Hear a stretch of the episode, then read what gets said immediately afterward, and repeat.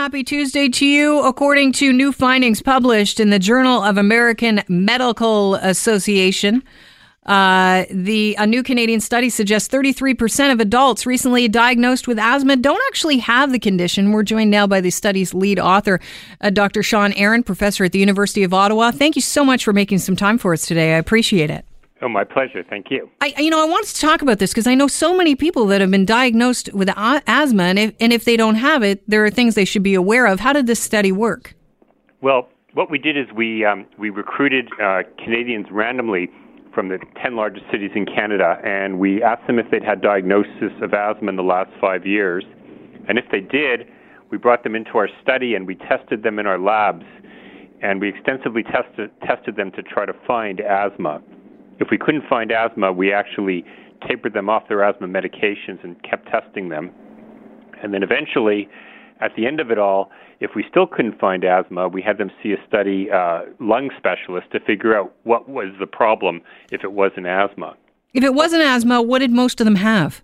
Well, most of them actually had relatively benign conditions, things that weren't very serious, things like allergies that cause runny nose and nasal drip, or heartburn that can cause cough. Uh, some people had trouble with being uh, very overweight or unfit, and that's why they were short of breath. It wasn't asthma, just being unfit. Is there a risk of putting people on asthma medication or inhalers if they're, you know, unfit or just have allergies? Well, yeah, there, there's definitely a risk because they're taking medicines for which uh, they're exposing themselves to risk of side effects without any uh, opportunity for any benefit. Uh, so, uh, and, and the risks of asthma medications are not severe usually, but they are there. Um, you know, asthma medications can cause things like oral thrush and and can cause uh, rapid heart rate and tremors and anxiety, and long term can cause things like osteoporosis or glaucoma. So you, you don't really want to be treating someone with expensive asthma medicines uh, if they don't have the condition. Why do you think so many people are being misdiagnosed? Well, um, they're not all being misdiagnosed. I want to just go back a sec. A third of Canadians didn't have active asthma who'd been diagnosed in the last five years, but some of them were in remission. In other words, they actually had asthma at one point, mm-hmm. but their asthma was no longer active. Uh, we're not 100% sure, to be honest, how many were initially misdiagnosed versus how many were in remission. Okay. Um, but um, but the problem seems to be ultimately uh, from the study that we did, we found that um, you were much more likely not to have asthma, active asthma, if you hadn't been properly worked up for the condition in the first place. Okay, what, words, what does that mean? Yeah. What does that mean? It means that if you went to your family doctor or in any any doctor, not just family doctor, and you were complaining of shortness of breath or cough or wheeze that wasn't going away, um, what should happen is the doctor should examine you, uh, take your medical history, and then the physician should send you for a, a breathing test, a test called the spirometry.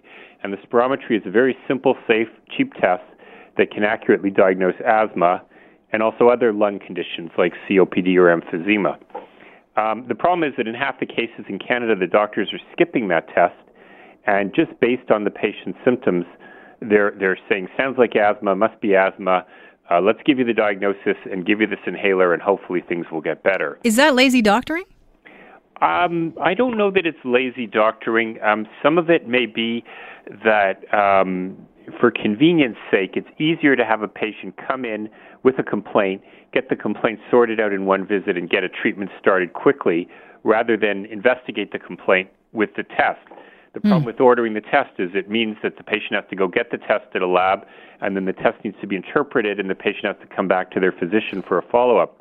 Right. And and you know it's not convenient. So I think I don't think people are doing lazy doctoring, but they're they're, they're trying to they're trying to do convenience doctoring. Let's, Could that be a symptom of the uh, you know lack of healthcare funding then?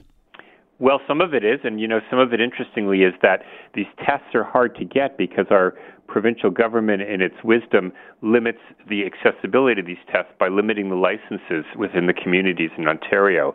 So it's uh, you can't open up a new lab to do lung function testing mm-hmm. in the mm-hmm. community. The, the government won't let you do it because, um, in their mind, they're saving money by limiting unnecessary testing. But I think our study has shown that uh, the unnecessary testing can eliminate a lot of un, un, uncertain or un, un, non um, incorrect diagnoses, and sure. and can it can eliminate uh, patients being put on asthma medicines for life when they don't need them. Yeah, and if it leads to one of the uh, side effects could be cataracts, I would imagine that's expensive too. Well, yeah, the the the, the expenses sort of snowball through the mm-hmm. system as you go along. So um, you know, I mean, you know, the best idea or the best the best message here is is let's do proper diagnosis from the beginning. Um, you know, you wouldn't diagnose di- diabetes without checking a blood sugar. You wouldn't cast someone's leg without doing an X-ray to make sure the leg was broken. You shouldn't be treating asthma without doing the test to establish the diagnosis in the first place. Should people second guess their doctors?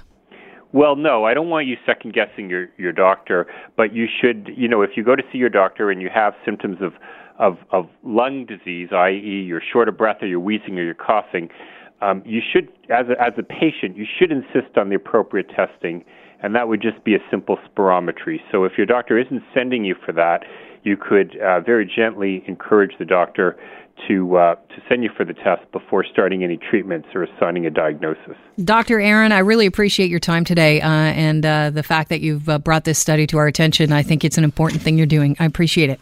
Thank you. Have yourself a great day.